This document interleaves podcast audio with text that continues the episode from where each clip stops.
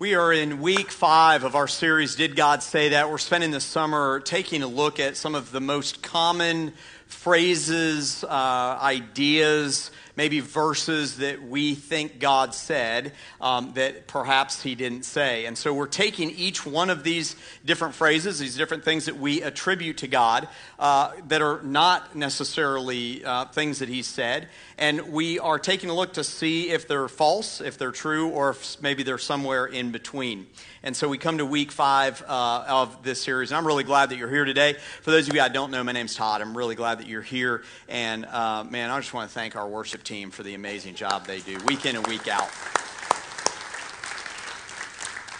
I don't know if you've ever had a situation that you just completely could not understand what was going on. You were completely and utterly in the dark. Maybe it was life, maybe it was uh, a business thing, maybe it was a relationship, maybe finances. Uh, I, remember in eighth grade, uh, it was kind of funny in the last service, my dad and my sister and her kids were in here. And so I told this story and I couldn't embellish it because they're in here. So you guys get the embellished version. I'm just kidding. I'm just kidding. It'll be the same for both. But um, uh, so I was in eighth grade. We had just moved from, uh, from Orlando uh, back to Atlanta. It was our second time in Atlanta, and uh, I went to uh, the, the, school I went to. It was a Christian school in Decatur in the Atlanta area, and I, I remember, you know, all everything's new. It was new, new school, new new friends, people I didn't know, new teachers, new everything, uh, new house, and man, it was just kind of one of those times in my life that everything was a little bit jarring and shocking. And my parents thought it would be a good idea for me in eighth grade to take pre Latin, and so I took pre Latin. And my pre Latin teacher, she was kind of like, um, she was kind of legendary in our school. Her name was Mrs. Waddy, all right? And man, I've, as middle school guys, that's just not, yeah, that's just, anyway, I, I won't even go any further. Anyway, Miss, but Mrs. Waddy was amazing. Um, she sadly passed away a few years, uh, like I think into my college uh, years, and she was just, um, she taught Bible and she taught languages, uh, specifically Latin, at, at my school, the school that I went to. Um, and I always, like, when I first got there, I thought it was really interesting and kind of um, funny that this Mrs. Waddy was like the quintessential southern Atlanta lady, right? And she had this southern draw. And I thought it was funny that she was the one that was teaching ancient languages, right? So, like, I would sit in the back and kind of snicker, if I'm really honest, like with my buddies. Me and my buddies, we'd kind of, you know, just kind of laugh at this. Not making fun of her, of course, but, you know, laughing about it. And um, so I was already a little ADD. Plus, I really wasn't paying much attention in pre pre Latin. And um, so I, I, remember after about a month in eighth grade, um, Mrs. Waddy asked if I would stay after the class. Now, it, it wasn't for lack of trying that I was struggling in pre Latin. Um, I I really did. I put a lot of effort into it. I studied all the conjugation charts and puella and puer and all that kind of jazz. I studied it, but man, I just wasn't ready for, for that kind of thing as, a, as an eighth grader. And after about a month, she called me in, and I had to go to her, her office, uh, you know, afterwards, her classroom afterwards. And um, she, she said, Look, Todd, I, I know that I talk a lot about this because we used to really get at her when we would say, Mrs. Waddy, Latin is a dead language. That would just really get her stirred up. Like she'd be like, No, it's not a dead language. It's very much alive. And so she would often say, It's very much alive. And she called me in the class that day and she said, You know, we talk about this a lot. And, and I, I realize that, like, I, I get on you students because I say that Latin is an alive language. It's not dead. And she goes, For me, it's not dead. For the kids that are in that classroom, it's not dead. And then in her deepest southern drawl, she looked at me and she said, Mr. Cullen, for you, Latin is dead. And she said, she's like, some of you are oohing and awing. I've gotten over it over the years. It's okay. Like, so, but like in, in that deepest southern drawl, she just said, it is time to drop the class. And I quickly dropped it and I never picked it back up. But uh, I got to tell you, it was, it was probably the first time in my life that I can remember just cognitively thinking, I literally don't understand what's going on. I was so lost.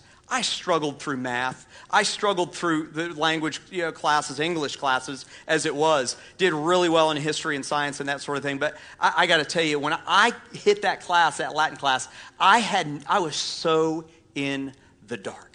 I was so in the dark. I just wasn't ready for it. And, and as I, I, got thinking about today and, and taking a look at this, this phrase that we're coming to, I got thinking about the fact that since then, I've realized that there have been so many things along the way that happens in life that just life brings up that is so much more difficult to understand than maybe our worst academic day or perhaps our, our worst business day or perhaps our worst family day.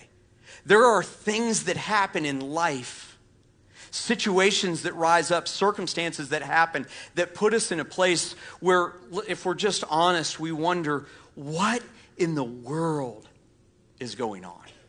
I completely don't understand. I can't comprehend what is happening. And we as Christians often will get to the end of those circumstances and we'll look back and things have worked out in our favor. And we often use the phrase that we're going to talk about today, and you can say it with me. It's this phrase, you'll see it up here on the screens God works in mysterious ways. And today I want to talk about that phrase. It falls into this category of things that are not found in God's Word. God did not say that he works in mysterious ways, nor did any one of those writers who wrote the Bible, none of them were inspired by God to communicate the idea that God works in mysterious ways. But God does often work in mysterious ways, doesn't he? Especially as we're at the end of the situation or the circumstance that we're going through, and we look back and we see that he's been there all along. But I think there might be an error in this. It actually doesn't come from the Bible. Most people believe it comes from, it originates from um, William Cowper's hymn from 1774 God moves in a mysterious way. It may have just come from society. But here's the problem, and here's the fallacy, and here's the fault in that particular phrase because it is true and it's not true, and we'll talk about that in a moment. But here's the biggest problem with that phrase. I believe the problem with that phrase comes into play when we say it or when we think it.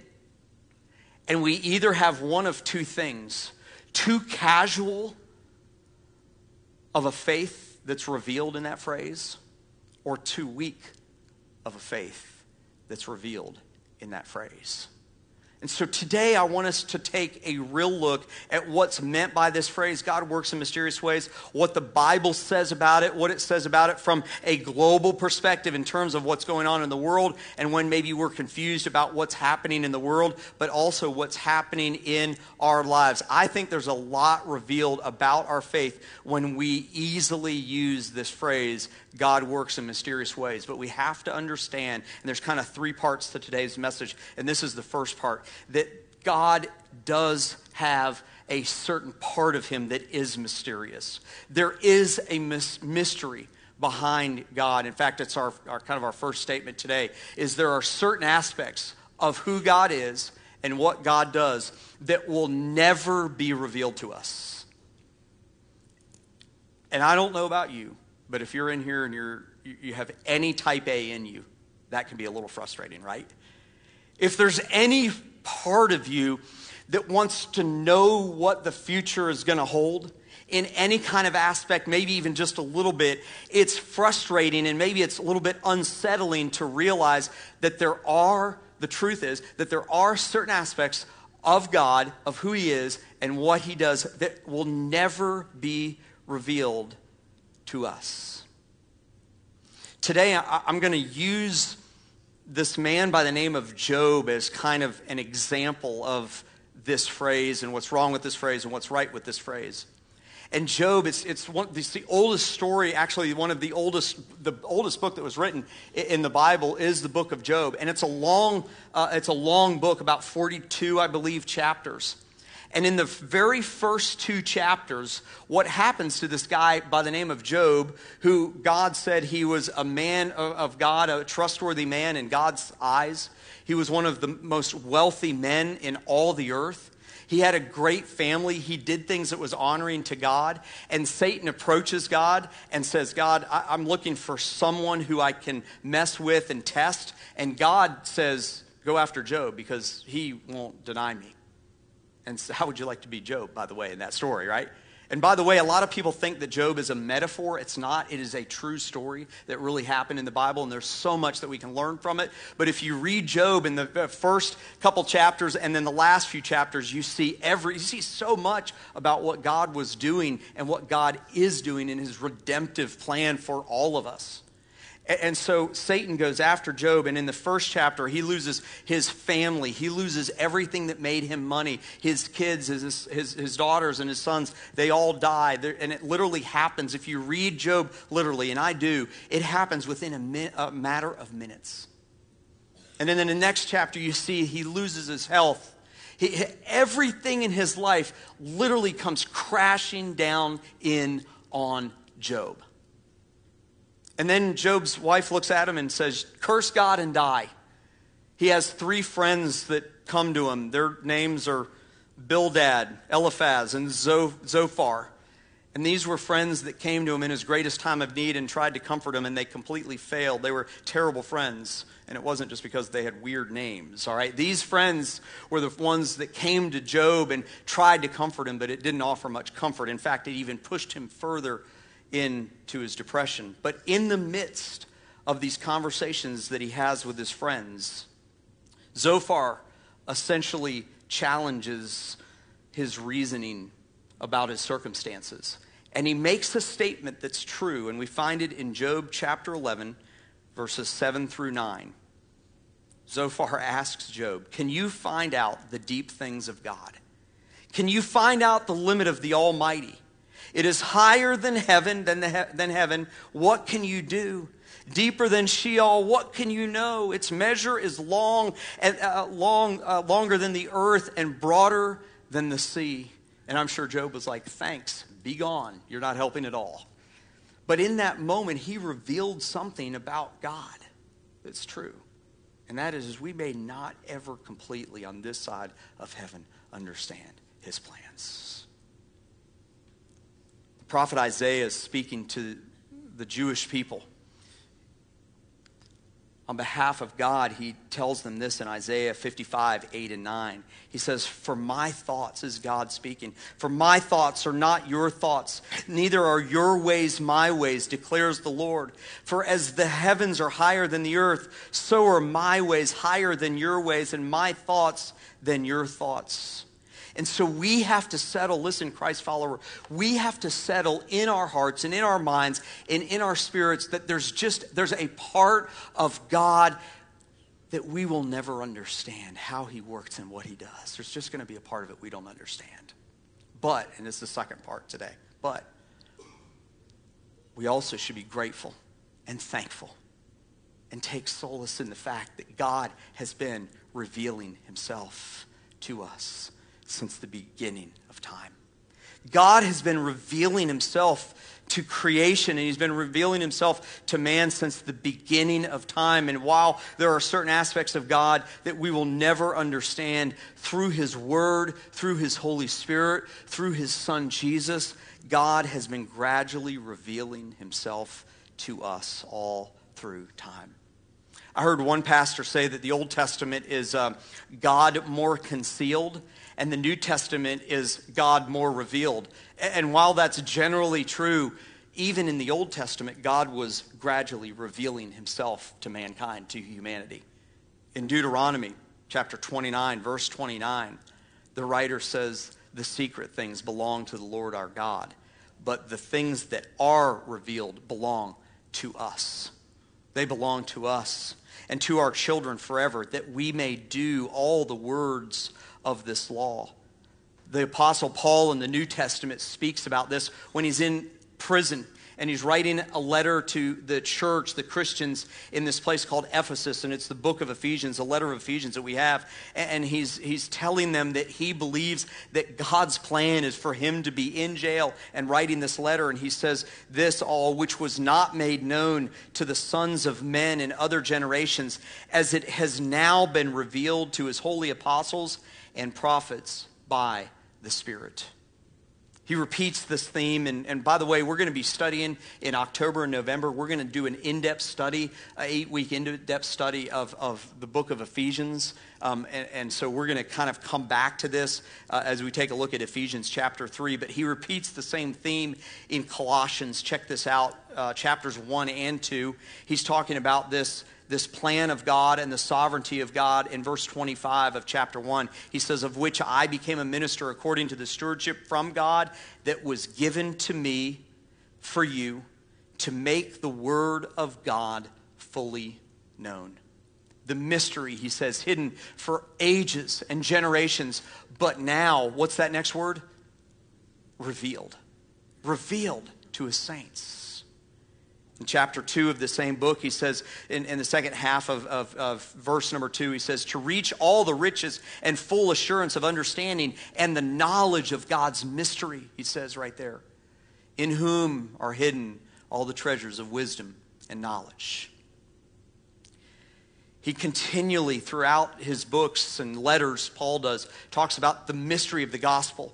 And the mystery of the gospel, we're going to be taking a look at it when we study Ephesians, is this great thing that God, through Jesus, has now come for all of humanity, not just for those people who were the people of God, the Israelites, the Jewish people. Now we who call ourselves Christ followers, who believe in Him, we are joined in, we are joint heirs with God's people.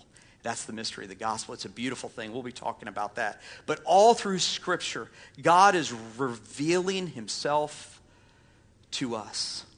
And while it may be unsettling, the truth that certain aspects of God are, are not going to be revealed to us, we also ought to realize the thankfulness and the gratefulness that we should have because God has revealed himself to us in part through his word and through his son. And I just want to stop here for a moment before we dive into the third part of today's message and just say this.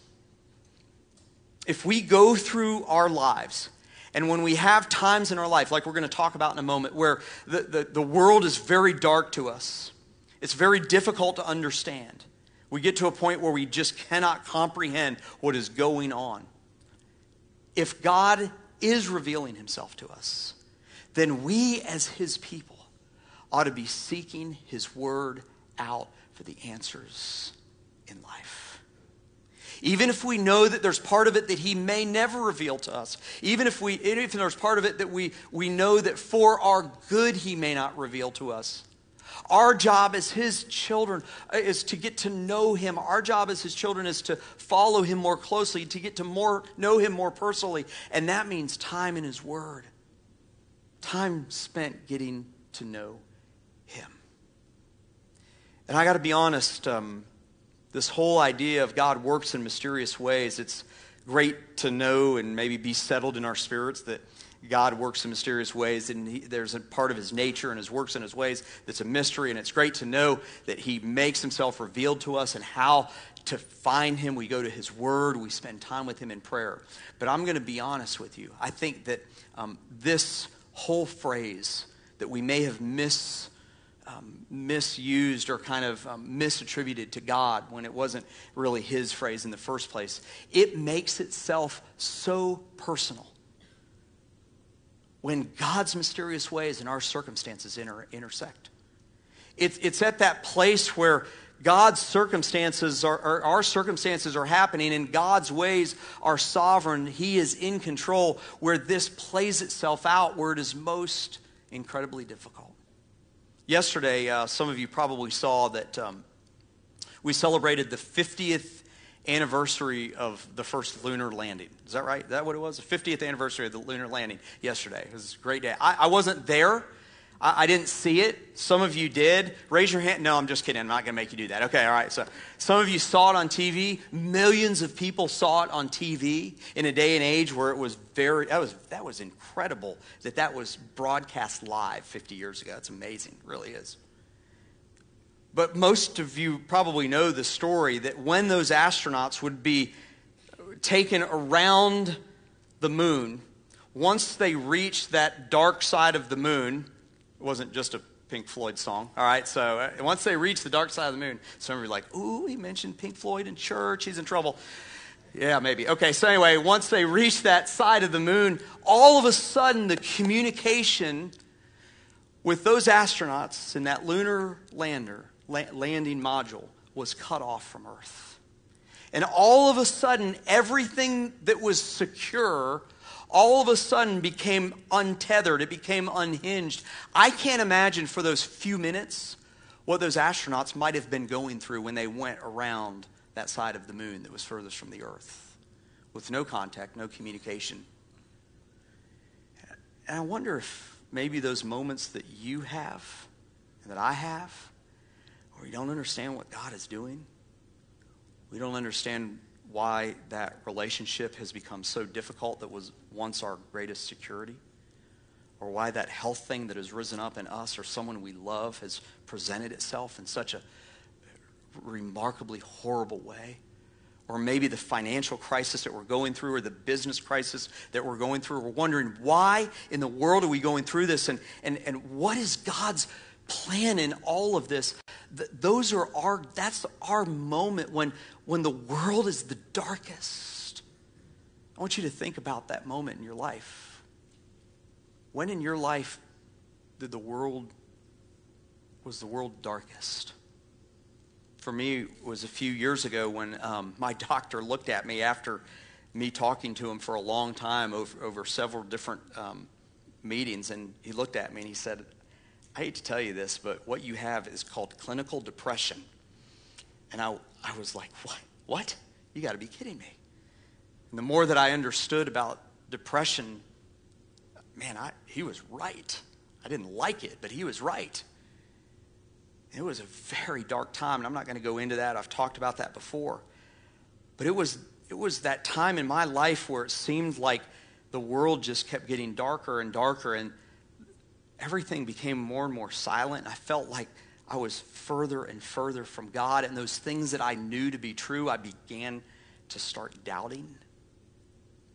And that's what we do. That's what we do even as Christ followers when we have crisis, when we have darkness, when we have those moments where, man, life has kind of served up something that we don't like. Uh, it, it really gets difficult for us to stay in the game.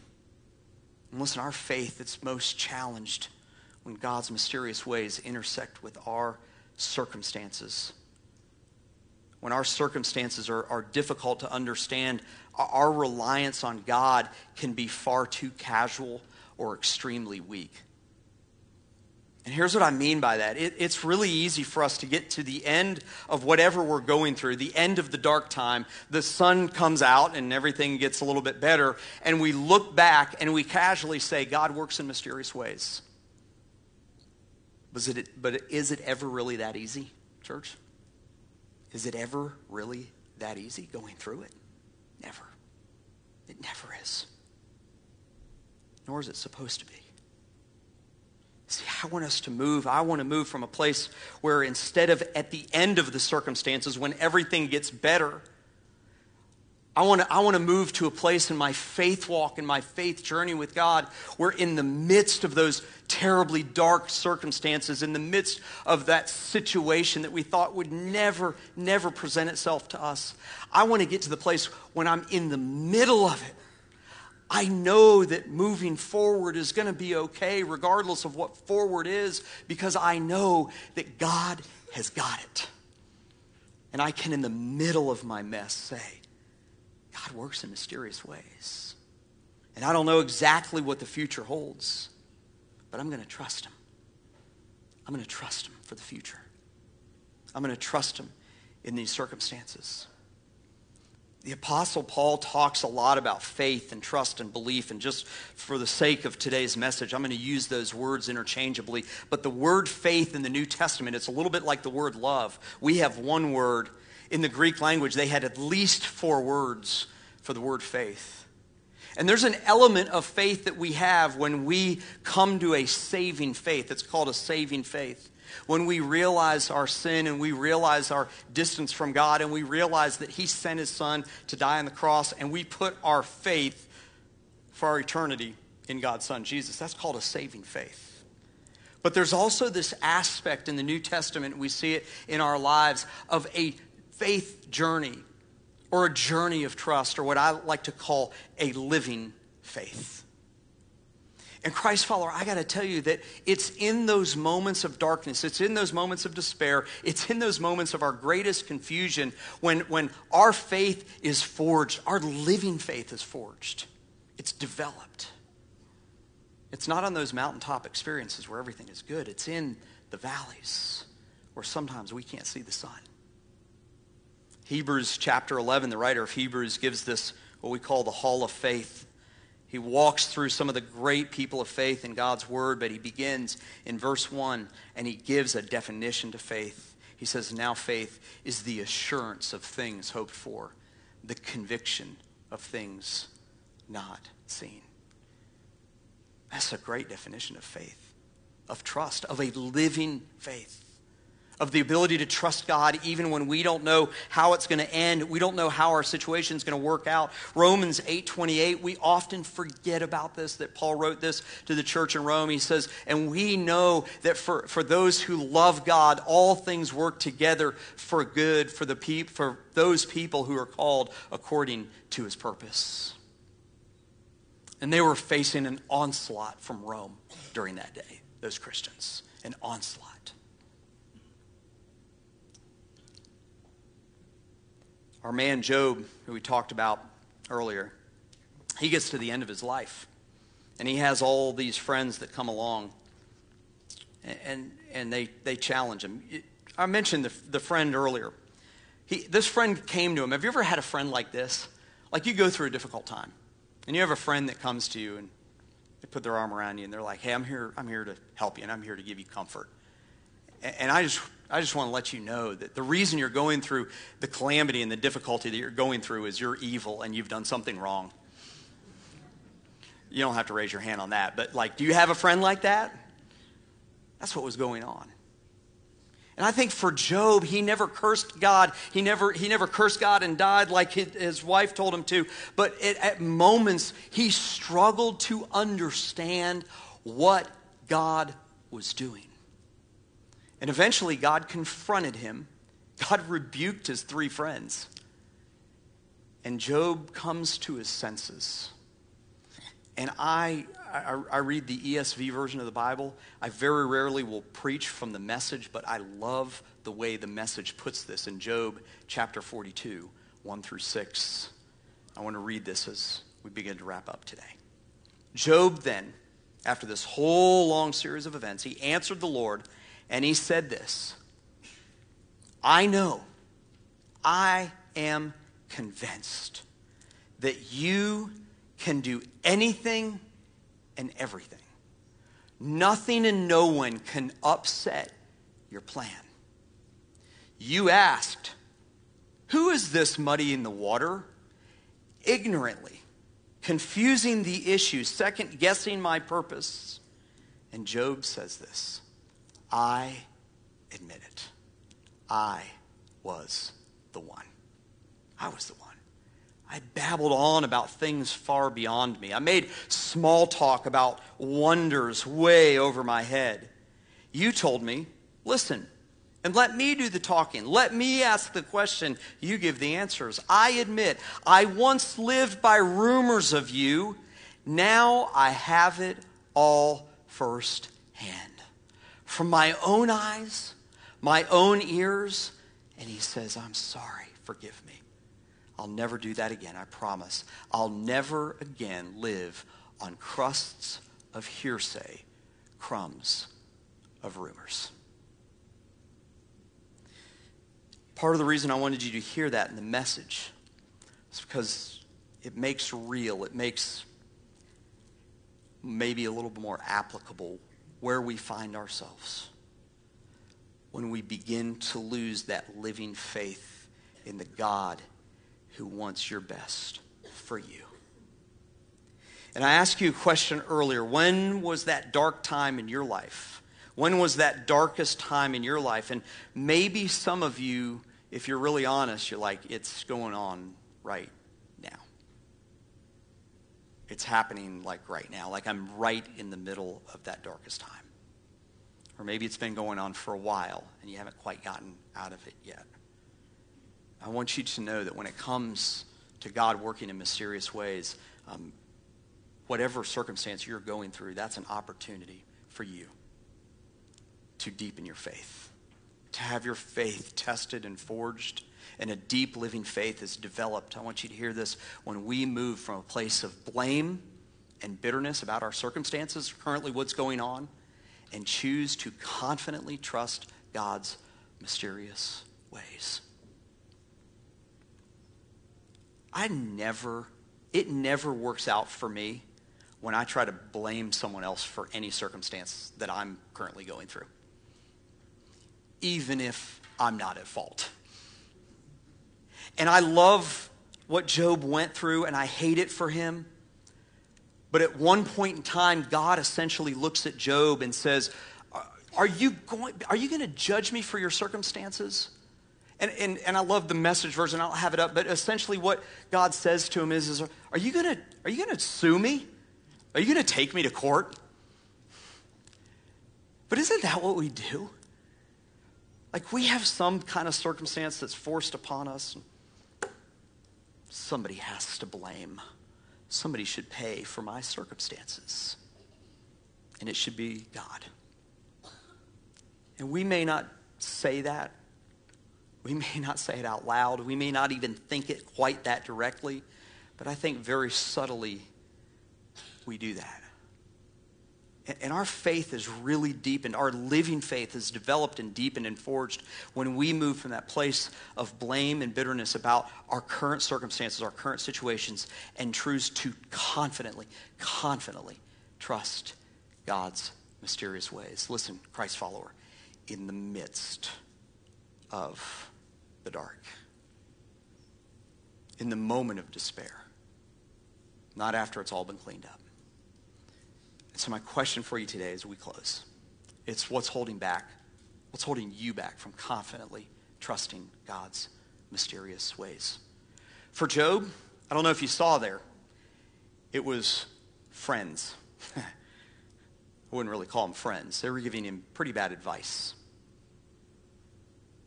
And he essentially says, I admit it, I didn't go to you first, God.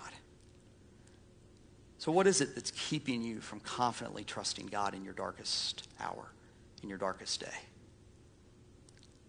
Listen, we can have a saving faith all day long and trust in God for our salvation, for our eternity, and our future. But if we are people that use this phrase, God works in mysterious ways, let's be people who really believe it.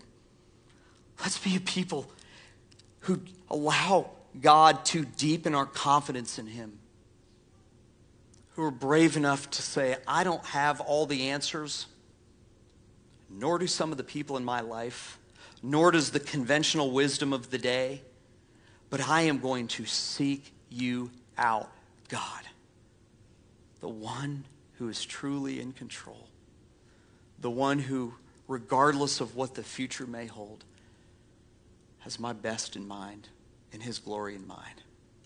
Let's move forward trusting him.